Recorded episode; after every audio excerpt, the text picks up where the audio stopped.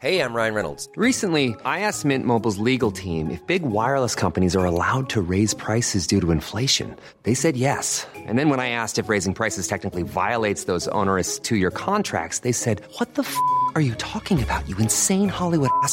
So to recap, we're cutting the price of Mint Unlimited from $30 a month to just $15 a month. Give it a try at mintmobile.com slash switch. $45 upfront for three months plus taxes and fees. Promo rate for new customers for limited time. Unlimited more than 40 gigabytes per month. Slows. Full terms at mintmobile.com. Et en fait, euh, tout a commencé par des chocs à pic. Parce qu'en fait, quand il m'a dit non mais Yuka c'est génial, regarde les chocs à pic, c'est 51 sur 100 et c'est bon, donc on peut les manger. Et là, je me suis dit ok, je vais télécharger Yuka. Comme moi et comme 6,7 millions de gens, Déborah et son copain ont téléchargé l'application mobile Yuka. Pourtant, elle avait déjà de bonnes habitudes alimentaires. Je fais attention à ce que je mange déjà de manière culturelle par rapport à ma famille, où j'ai été élevée à la campagne avec un potager d'une famille italienne dans le sud, enfin bref, un, un truc où ça a toujours été présent chez moi, le bien manger. Et en même temps, j'ai eu un problème de thyroïde qui s'est déclaré et il a fallu, euh, il a fallu faire attention au sucre et il a fallu faire attention aux produits qui étaient pas bio, blindés de perturbateurs endocriniens, les additifs et tout ça. Et c'est vrai que j'étais un peu perdue au départ et c'est c'est mes médecins qui m'ont aidé aussi à voir euh, où je pouvais faire attention. Et Yuka m'a vachement aidé parce qu'en fait, ça m'a permis de déchiffrer aussi euh, les, les étiquettes. Ce qui a vachement aidé Déborah, c'est donc cette appli mobile qui permet de scanner les aliments que vous achetez pour décrypter leur composition et qui vous indique, grâce à un code couleur, s'il est excellent, bon, médiocre ou euh, carrément mauvais. Et Yuka, ça cartonne. Depuis son lancement en 2016, plus de 2 millions d'articles sont scannés chaque jour grâce à l'appli. Selon l'Institut d'études IRI France, entre mars et septembre 2018, on est passé de 5 à 15% des Français qui utilisent des applis comme celle-ci pendant leurs courses. Et c'est un peu plus les femmes que les hommes. Il y a 65 d'utilisatrices selon la cofondatrice de Yuka, Julie Chapon, qui a créé l'appli avec Benoît Martin. On a une grosse représentation des 30-40 ans, euh, et notamment des parents qui ont des enfants en bas âge. Euh, un peu à l'instar de Benoît, euh, qui a commencé à faire attention à, ce qu'il mangeait quand il a eu des enfants en bas âge. Depuis quand nous intéressons-nous autant aux étiquettes des produits qu'on achète? Pourquoi sommes-nous devenus obnubilés par l'idée de manger sainement? Et jusqu'où peut conduire cette obsession? Autant de questions auxquelles on va tenter de répondre. Bienvenue dans Plan culinaire.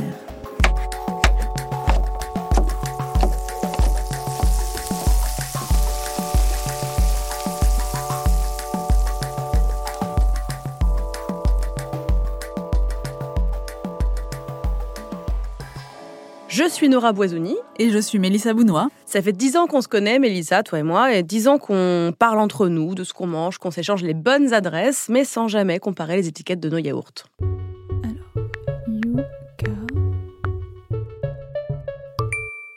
J'ai jamais installé Yuka parce que je pense que je mange assez équilibré, que je souffre d'aucun problème de santé particulier et que bon, j'ai pas besoin d'une appli pour me dire que le Madame Loïc, sais, le fromage frais que, avec lequel je surtartine mes bagels, c'est gras.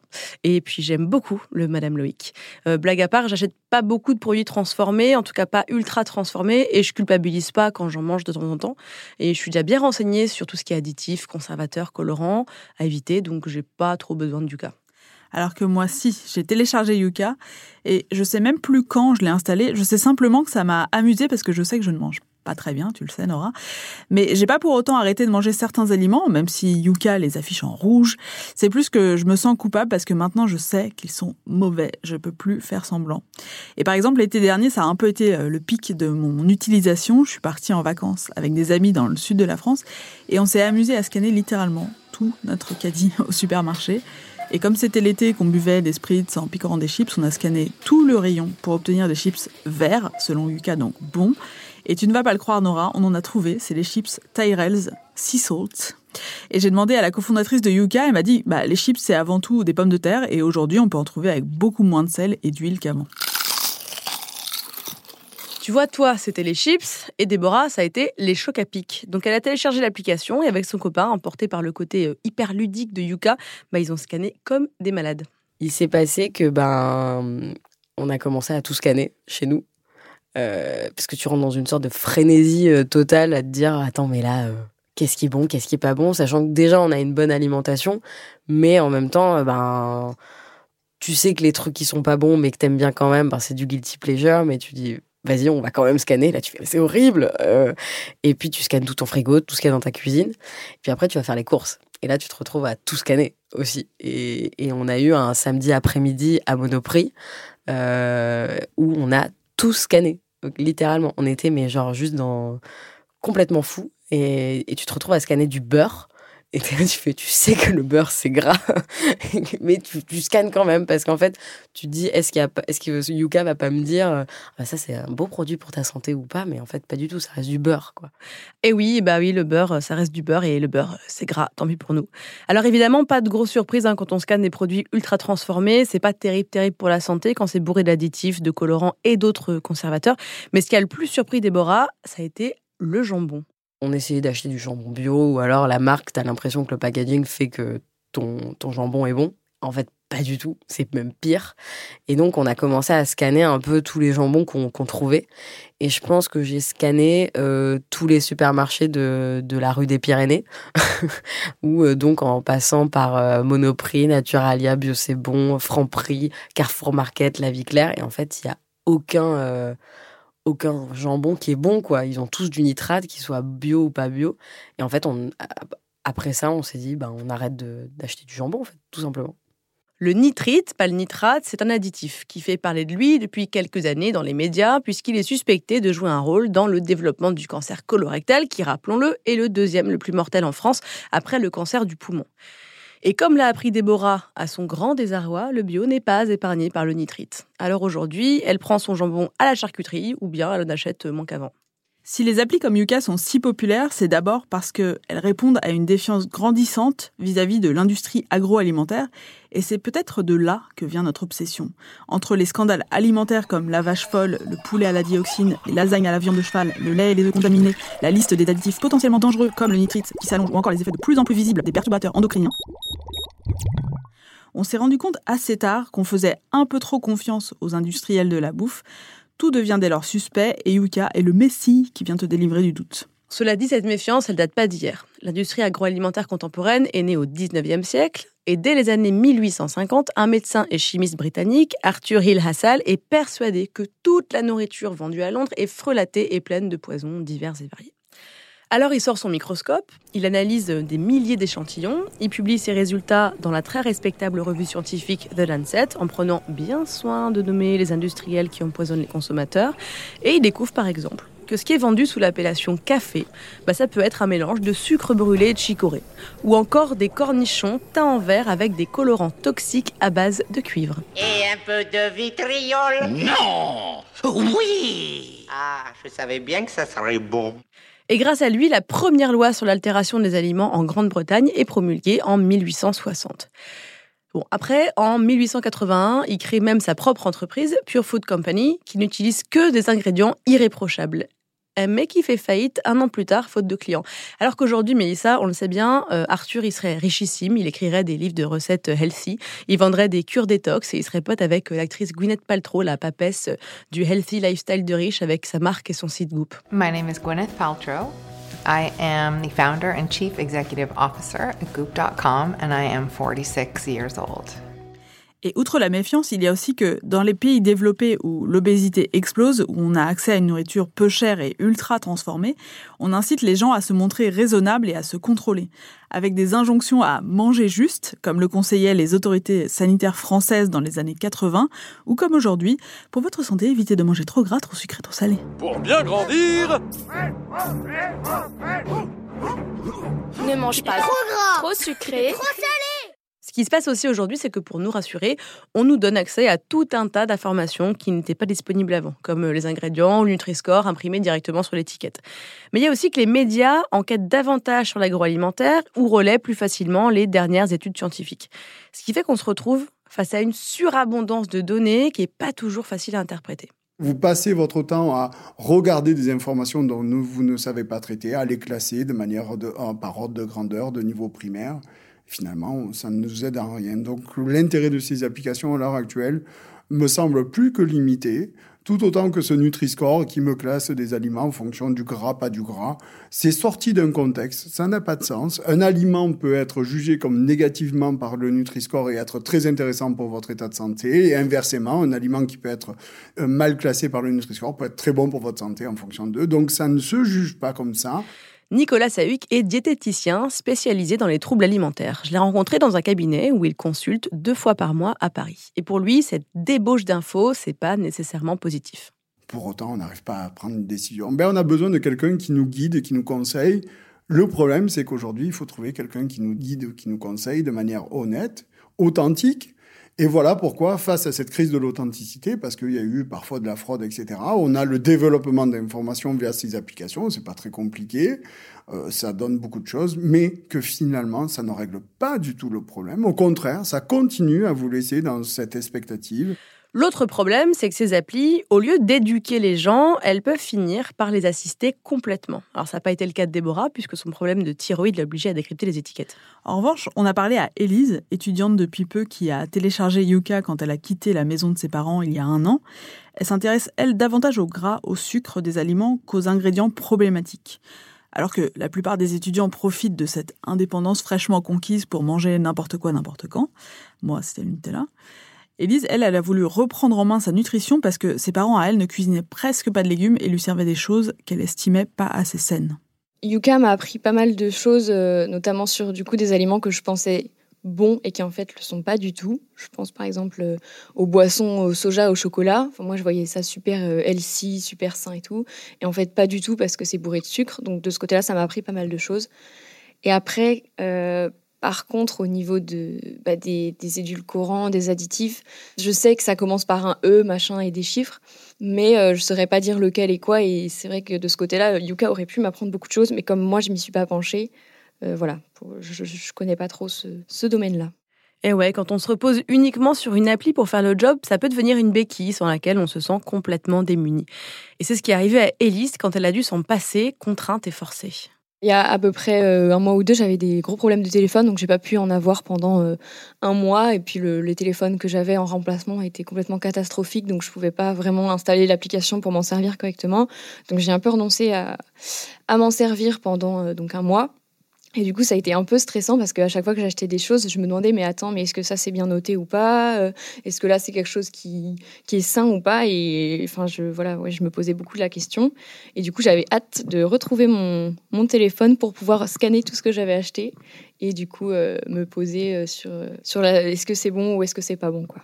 Déborah aussi m'a raconté que dès qu'il n'y a pas de 4G au supermarché pour pouvoir scanner ses produits, elle stresse beaucoup. Et apparemment, elle n'est pas la seule, m'a dit Julie Chapon de Yuka.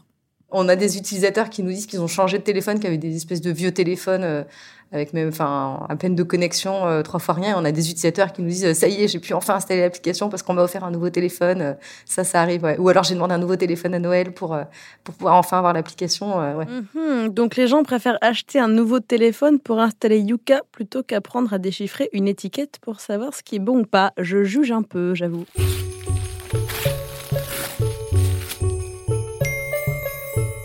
Mais qu'est-ce qui est bon ou pas? Comme le disait Nicolas Sahuc, une information sortie de son contexte n'a pas de valeur de vérité universelle. Chacun a ses besoins spécifiques.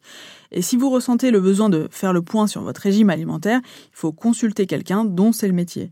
Car il n'y a pas de régime universel qui conviendrait à tout le monde. Pourtant, ces dernières années, on voit de plus en plus d'articles, de chaînes YouTube, de comptes Instagram ou de livres consacrés à la nutrition. Sans gluten, crudivorisme, fermentation, jus détox, cuisine healthy, autant de régimes qui vous promettent la santé, le bonheur, un CDI, le retour de l'être aimé à l'ouverture, ce qu'il faut imaginer, donc 1985, ça n'existait pas du tout. Moi, j'ai racheté cette librairie fin 2006, début 2007. Le rayon n'existait toujours pas. Euh, ça a pris la place bah, d'abord d'un petit, euh, petit linéaire. Et là, à l'heure actuelle, on est sur euh, un peu plus de deux étagères entières. Donc, ça correspond à 10 mètres linéaires à peu près. Déborah Dupont-Daguet est la patronne de la librairie gourmande dans le deuxième arrondissement à Paris. Le rayon cuisine saine n'existait pas quand elle a repris la boutique, mais depuis quelques années, elle l'a vu se remplir face à la demande. La mode de la, cuisine des recettes saines, c'est quelque chose d'assez récent qui date, je dirais, d'il y a à peu près 4 ou 5 ans. On a vraiment vu arriver euh, par vagues sur les linéaires des librairies euh, des livres de cuisine euh, ouvertement qui revendiquent un côté sain, un côté sans, j'ai envie de dire, puisque c'est arrivé par la mode du sans gluten, du sans lactose, du sans sucre, du sans viande. Donc plus que sain, c'est de la cuisine sans. Pour elle, cet engouement pour la cuisine saine est démultiplié par le succès des applis comme Yuka. On scanne les ingrédients, euh, enfin les étiquettes euh, des produits, et on se rend compte que l'ultra transformé c'est pas bon. Sauf que bah qu'est-ce qu'on fait? Est-ce qu'on arrête complètement d'acheter des produits de supermarché? C'est l'idéal, mais encore faut-il du coup savoir les faire à la maison. Alors justement, elle nous a parlé d'un livre écrit par la journaliste et critique gastronomique Estherelle Payani en 2013 qui s'appelle La petite épicerie du fait maison. C'était un livre de recettes pour remplacer certains produits industriels achetés au supermarché par des alternatives faites maison et plus saines, comme par exemple le ketchup. Cinq ans plus tard, début 2018, la maison d'édition Solar a demandé à Estherelle Payani de remanier le texte et de rajouter des recettes, mais a également changé le titre. Et c'est là-dessus qu'est ressorti ce livre avec un titre très angoissant 150 recettes pour arrêter de s'empoisonner. Euh, la couverture, si vous la regardez bien, ils ont repris les codes en fait des paquets de cigarettes avec cet encart noir, euh, avec cette police de caractère assez, euh, assez forte, assez brute, assez épaisse. C'est presque manger tu en fait. Ah ouais, carrément. On en parlait tout à l'heure, cette méfiance vis-à-vis de ce que l'on ingère s'est transformée en une véritable angoisse, surtout pour les générations comme nous, nourries au slogan anxiogène du ministère de la Santé qu'on évoquait, mais qui n'ont pas appris à cuisiner, comme moi par exemple. Alors le fait maison revient parce que on assiste à, une tendance un peu générale en fait d'une nouvelle génération d'adultes euh, donc euh, qui s'installe et qui n'a pas appris à cuisiner à la maison puisqu'il y a une rupture de transmission euh, au sein des familles. avant la transmission de l'acte de cuisiner, le savoir-faire se transmettait au sein des familles, depuis la petite enfance, l'adolescence. Et là, on a des jeunes adultes qui arrivent à l'âge de 20 ans, ils ne savent même pas faire cuire des pâtes, ils ont été élevés par des parents qui mettent des barquettes au micro-ondes. Cette génération arrive à l'âge adulte avec un discours euh, médical et nutritionnel hyper angoissant. Euh, ils sont bercés depuis tout petit à faut pas manger trop gras, trop sucré, trop salé, il faut manger 5 fruits et légumes par jour, il faut manger 3 produits laitiers. Donc on est dans des injonctions, sauf que eux, ils sont incapables de faire. Ils ne savent pas faire. Saturés d'injonctions et complètement paumés, nous voilà donc prêts et prêtes à croire tout et n'importe quoi pour peu que ça nous aide à survivre. À commencer par le fait qu'il y a des aliments fondamentalement mauvais et d'autres qui nous rendraient quasi invulnérables. Donc d'un côté, la trinité gras, sucre et sel, et de l'autre, le sans gluten, le bio ou le végétarisme ou encore les super aliments dont les vertus relèvent plus de la pseudoscience qu'autre chose, l'açaï, la canneberge, le guarana, le chia, les bêtes goji et compagnie, il n'y a pas d'études qui prouvent que cela résoudrait nos problèmes de santé.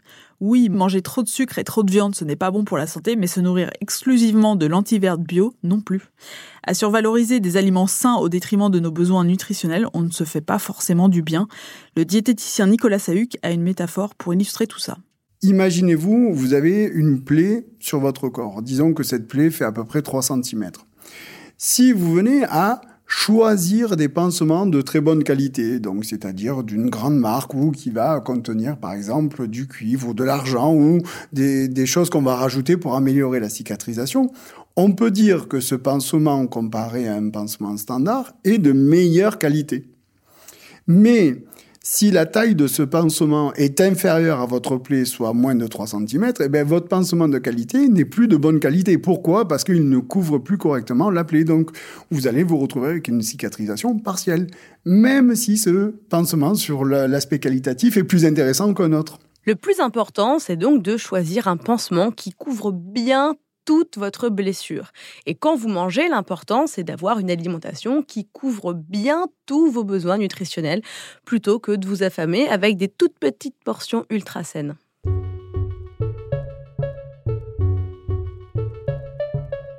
Dans l'Antiquité déjà, Hippocrate faisait le lien entre alimentation et santé en proposant un régime adapté à chaque saison, à la croisée de la nutrition et de la diététique. Bien plus tard, à la fin des années 60, c'est le régime macrobiotique qui fait fureur, une philosophie alimentaire basée sur l'équilibre du yin et du yang, censé prévenir ou soigner certaines maladies et créé par le japonais George Osawa, qui s'est inspiré de la médecine traditionnelle chinoise. Aujourd'hui, tous les spécialistes vous le diront, il ne suffit pas de manger correctement pour être en super bonne santé et échapper à toutes les maladies. Et même en sachant qu'il faut privilégier une alimentation diversifiée, manger des fruits et légumes frais et le moins transformé possible, même en ne souffrant d'aucune pathologie, on est devenu tellement parano qu'on essaie de se soigner par la nourriture. C'est pas nouveau, tu le disais, Mélissa, en parlant des super aliments. Le marketing tente depuis longtemps de nous faire avaler des alicaments industriels, comme on appelle ça. Tu te rappelles des actimels aux probiotiques censés renforcer nos défenses immunitaires, des margarines anti-cholestérol ou bien des céréales enrichies en fer. Rien qui soit scientifiquement prouvé ou rien qu'on ait besoin d'ajouter si tant est qu'on mange équilibré. Et après la folie du healthy, il y a un nouveau mot qui est apparu qu'on voit fleurir un peu partout sur les produits, les devantures de magasins, surtout dans la presse, le mot détox. Un mot qui porte à croire que notre nourriture contient tellement de produits toxiques que notre corps n'arrive plus à les éliminer tout seul. Le détox, on en parle depuis longtemps. Je crois que comme tout aujourd'hui, on a cette capacité à pouvoir inventer des nouveaux mots, des néologismes pour des choses qui existent depuis très longtemps. Alors on appelle ça détox.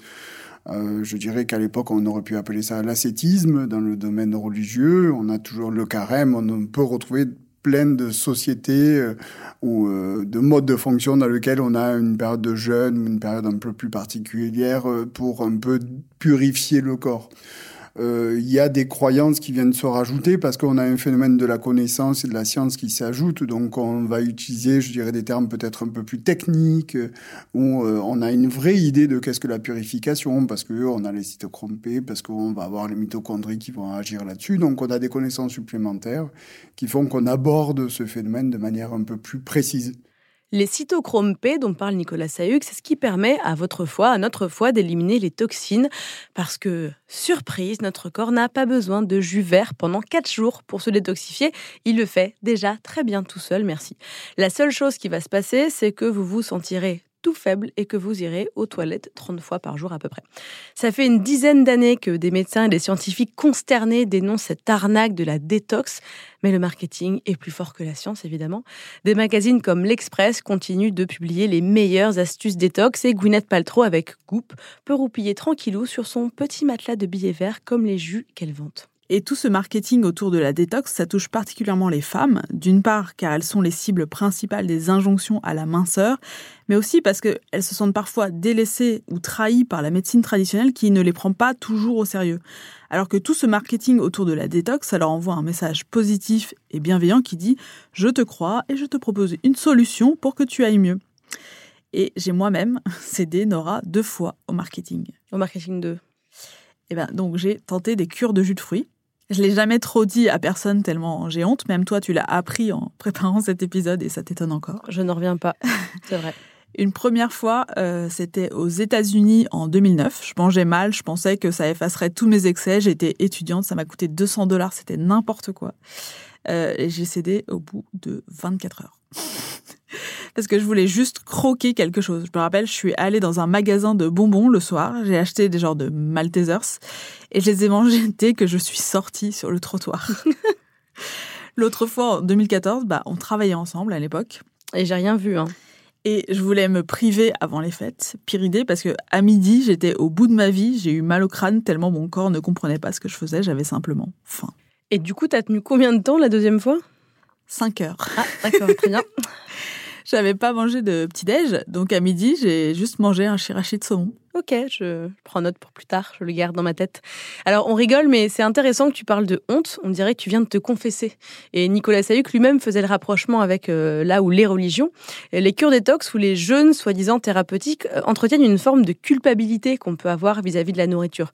Comme le disait le journaliste Mathieu Vidard sur France Inter, tu as commis le péché de gourmandise et il te faut maintenant expier tes faiblesses en avalant tisane aux fenouilles et bouillon de pissenlit.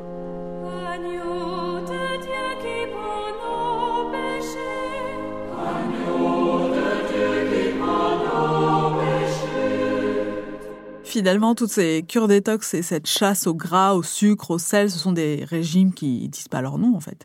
Et si les régimes existent depuis longtemps, aujourd'hui, c'est difficile d'y échapper car on passe de plus en plus de temps sur Instagram à regarder des gens minces qui mangent des graines de chia au petit-déj, pendant que moi, je boulotte des micados. Dans les années 90, les mannequins racontaient dans les magazines d'ailleurs que leur secret beauté, c'est 2 litres d'eau par jour et 8 heures de sommeil. Aujourd'hui, même ta voisine peut être une influenceuse qui cuisine elle-ci, entre guillemets, et donne des conseils étayés par zéro connaissance scientifique, en te culpabilisant au passage parce que, selon elle, quand on veut, on peut. Ce qui pose problème, c'est la plupart du temps, ce sont beaucoup de la population qui se prétendent des gens qui connaissent la nutrition parce qu'ils ont lu des articles et qui vont monter un blog et que de ce blog, ils vont donner leur propre théorie sur la nutrition. Je les appelle les alimentologues. Ce sont des gens voilà, qui euh, commencent à avoir lu par intérêt, hein, pas malveillant, mais par intérêt, par curiosité, mais des choses de la médecine qui, euh, n'ayant pas fait médecine, ben, vous passez totalement à côté de l'information dont vous êtes en train de lire ou d'entendre. Alors aujourd'hui, je, vraiment, je crie et je, tire une sonnette d'alarme. Il va falloir très rapidement qu'on trouve une législation pour tout ça. Je trouve ça juste assez extraordinaire qu'on peut se proclamer influenceur c'est-à-dire comme si vous aviez une puissance sur les autres, c'est de la dictature, hein, finalement, à un certain moment donné. Dites ce que je pense, faites ce que je pense, faites comme moi. Et si tous ces blogs et comptes Instagram fonctionnent si bien, c'est aussi parce qu'ils répondent à une dynamique de mise en scène de soi. Publier des photos de ces repas super équilibrés, c'est une façon de dire au reste du monde regardez comme je suis quelqu'un de bien, je, je, suis sain et équilibré. C'est un peu le dis-moi ce que tu manges, je te dirai ce que tu es du gastronome français Bria Savarin. Tout ça fait qu'on se dit, je suis nul si je mange des chips, mais je suis super si je mange un bol healthy instagrammable avec de la spiruline. Donc, plus je mange sainement, plus je deviens une meilleure personne. Sympa cette petite pression sociale. Surtout qu'on a tous envie d'être des meilleures personnes. Oui, sauf que trop associer notre valeur personnelle à ce qu'on mange, ça devient problématique. À la fois pour notre santé physique, on en a parlé, mais aussi pour notre santé mentale. D'autant plus qu'on finit par ne plus voir le problème, tellement ces communautés healthy et fit s'encouragent et se confortent dans leurs obsessions qu'elles pensent justes. C'est vrai que l'obsession alimentaire, elle peut arriver très facilement et chez n'importe qui. C'est pour ça que je dis que quand même on est tous potentiels à troubles alimentaires, pas au sens pathologique, mais au sens de cette obsession permanente. En effet, euh, dès qu'on va s'intéresser à la nutrition, euh, on va changer de statut, c'est-à-dire que vous allez passer d'un statut d'ignorant à un statut de je commence à savoir des choses on passe dans un monde du savoir, on sait les choses et on peut plus revenir en arrière. Et cette obsession, elle va être un peu de cet ordre-là. C'est-à-dire qu'au fur et à mesure que je gagne en connaissance, en information sur un sujet, m'éloigne de ma possibilité de revenir au spontané. Ce que Nicolas Sahuc explique, c'est qu'une fois pris dans le rouage du manger sain, c'est difficile d'en sortir et de continuer à manger de la même façon sans culpabilité. Et ça, Élise, l'utilisatrice de Yuka que l'on entendait plus tôt, en a bien conscience. Il y a des produits que je que je scanne pas et je me force à ne pas les scanner parce que je sais qu'ils vont être notés euh, médiocres ou mauvais et comme ça je peux vraiment pas euh, m'en passer. Par exemple le chocolat pâtissier, euh, donc ouais, là, je les scanne pas du tout parce que je sais qu'ils vont être notés mauvais et j'ai pas envie de m'arrêter euh, d'en manger. Donc vraiment, je les scanne pas. Elise préfère rester dans l'ignorance, même si elle est feinte, parce qu'elle sait que, confrontée au jugement de Yuka, elle culpabilisera et arrêtera de se faire plaisir. Il y a cette expression en anglais cannot be unseen, une fois qu'on sait, difficile d'oublier. Ce désir de contrôler la qualité de son alimentation, du bien manger, du manger bien, ça peut aller jusqu'à l'obsession alimentaire dont parlait Nicolas Sahuc, et ça s'appelle l'orthorexie. Ça vient du grec ortho qui signifie correct et rexie qui veut dire appétit comme dans anorexie. Et c'est un élogisme inventé en 1997 par le docteur Steven Bratman pour décrire un comportement alimentaire déviant qui consiste à écarter au fur et à mesure les aliments jugés mauvais pour la santé. Les personnes qui en souffrent traquent donc additifs conservateurs, mais aussi lipides, glucides, etc. J'ai skypé avec Renée McGregor, une nutritionniste anglaise qui a écrit Orthorexie quand manger sain devient obsessionnel. Ça ne ressemble pas aux autres troubles du comportement alimentaire où l'on restreint la quantité, mais c'est plutôt l'obsession de manger d'une certaine manière. Et ça surgit en général quand des gens essaient d'avoir une santé optimale.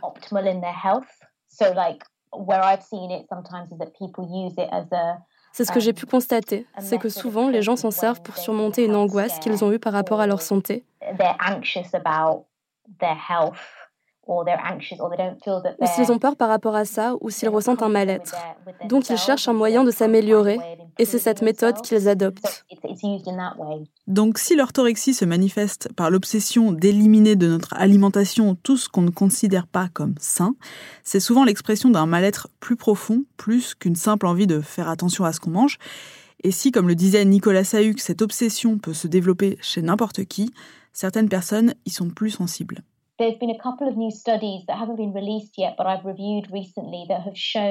Il y a quelques études qui n'ont pas encore été publiées mais que j'ai évaluées récemment et qui montrent que les végétariens et les véganes ont plus de risques de devenir orthorexiques. Et c'est pareil avec les gens qui font beaucoup de sport. Mais je ne crois pas que ce soit lié au végétarisme ou au fait d'être sportif. C'est davantage une question de type de personne qui, qui deviendrait végétarienne ou qui ferait beaucoup de sport. C'est une question de personnalité. Il y a des gens qui sont plus susceptibles que d'autres d'adopter un comportement compulsif, un comportement qui devient extrême. Soyons rassurés, on ne risque pas toutes et tous de basculer dans l'orthorexie à force de scanner frénétiquement nos conserves ou nos briques de soupe. Il y a des personnalités à risque. Mais certains éléments extérieurs, comme les réseaux sociaux dont on parlait tout à l'heure, peuvent vraiment, vraiment contribuer à adopter ces comportements extrêmes. Je crois que sur l'orthorexie, les réseaux sociaux ont une énorme part de responsabilité.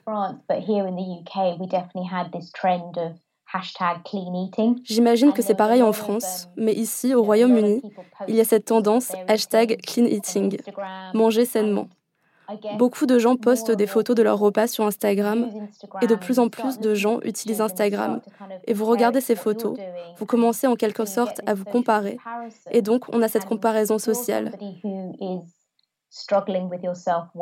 Et quand on a une mauvaise estime de soi, qu'on ressent un mal-être, qu'on ne s'aime pas, qu'on pense n'être pas assez bien, je ne dirais pas que les réseaux sociaux sont responsables de l'apparition de l'orthorexie, mais ils y ont massivement contribué.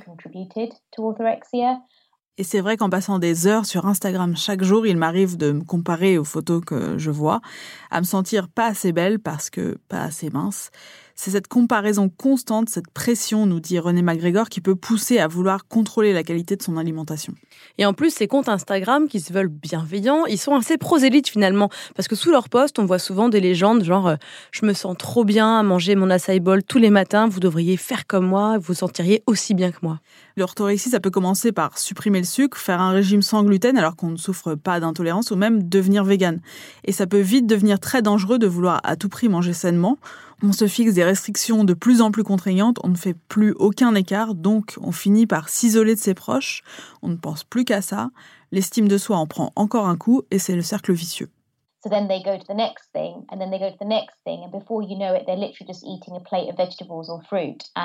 Et donc ça continue, ça continue, ça continue, et on se retrouve à manger uniquement une assiette de légumes ou de fruits.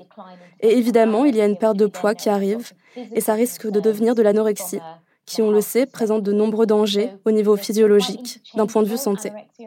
Donc l'orthorexie et l'anorexie sont assez interchangeables, mais les deux restent des maladies très graves.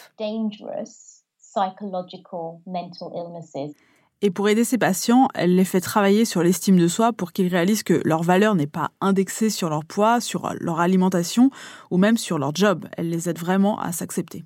Si vous pensez souffrir d'orthorexie, vous pouvez faire le test de Bratman, on vous mettra le lien dans l'article, mais surtout, surtout, allez consulter un spécialiste. Et si vous pensez qu'une personne de votre entourage est concernée par ce trouble, René McGregor vous donne quelques conseils.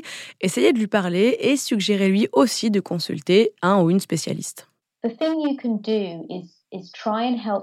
Je crois que la chose à faire, c'est d'essayer de comprendre que la personne a un problème. Donc de faire très attention aux mots que vous allez employer. if you'll say it's your friend and Mais s'il s'agit d'un ou d'une amie et qu'elle n'arrête pas de trouver des excuses à chaque fois que vous lui proposez de sortir ou de venir chez vous, il faudrait lui dire Tu sais, je m'inquiète pour toi. Avant, on sortait manger des pizzas ou bien on buvait des milkshakes et maintenant c'est fini. Et je comprends que tu t'intéresses à ta santé, je comprends ça, mais franchement, ça va pas te tuer de le faire de temps en temps. Et en plus, c'est dommage de ne plus passer de temps ensemble. Je crois que c'est la clé, d'aider les gens à comprendre que la nourriture, c'est autre chose que de l'énergie, surtout en France, n'est-ce pas? Oh oui, et de son côté, le diététicien Nicolas Sahuc demande aussi à ses patientes et patients de prendre carrément du recul par rapport aux réseaux sociaux. Je leur demande de supprimer tous ces comptes qui sont en lien avec l'alimentation, avec le fit, avec euh, euh, les influenceurs, etc. Déjà pour casser l'algorithme d'une manière générale, pour éviter de les voir trop fréquemment. Déjà en plus de, en, parallèle, ça permet aussi que euh, elles soient moins influencées par des images, voyez, en continu de ces corps parfaits, pris dans des positions parfaites, etc. Et pour sortir de cette obsession, il faut, on l'a dit, travailler sur l'estime de soi, mais aussi changer son rapport à la nourriture. Sauf contre-indication médicale, rien n'est interdit. Mangez du chocolat et des chips. Hein. Faites-vous plaisir pendant deux jours entiers si vous partez en week-end avec des amis. Tant que c'est pas tous les jours et que vous mangez équilibré le reste du temps, ça va. Le mot-clé, on ne le répétera jamais assez, c'est la modération. Voilà, vous savez désormais que c'est l'infobésité, les crises alimentaires et les injonctions à mener une vie irréprochable sur tous les plans qui vous poussent à vouloir manger le plus sainement possible et vous rendent au passage accro à Yuka, au livre de recettes Elsie et à Instagram. Mais nous, on a envie de vous dire, détendez-vous et faites-vous plaisir. On ne va pas tous mourir si on a mangé un peu de mauvais jambon ou beaucoup de Madame Loïc.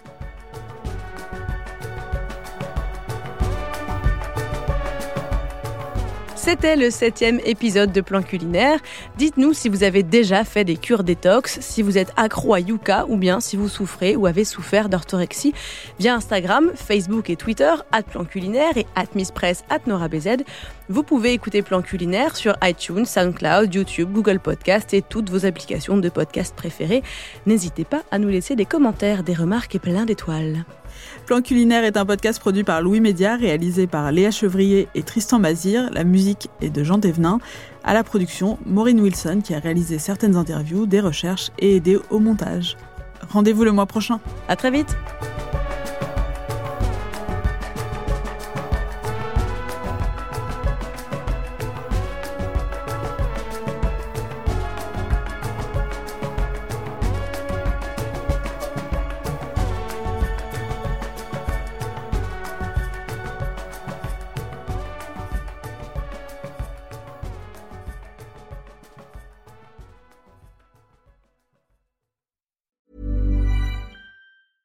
Even on a budget, quality is non-negotiable. That's why Quince is the place to score high-end essentials at 50 to 80% less than similar brands. Get your hands on buttery soft cashmere sweaters from just 60 bucks, Italian leather jackets, and so much more. And the best part about Quince, they exclusively partner with factories committed to safe, ethical, and responsible manufacturing. Elevate your style without the elevated price tag with Quince. Go to quince.com/upgrade for free shipping and 365-day returns.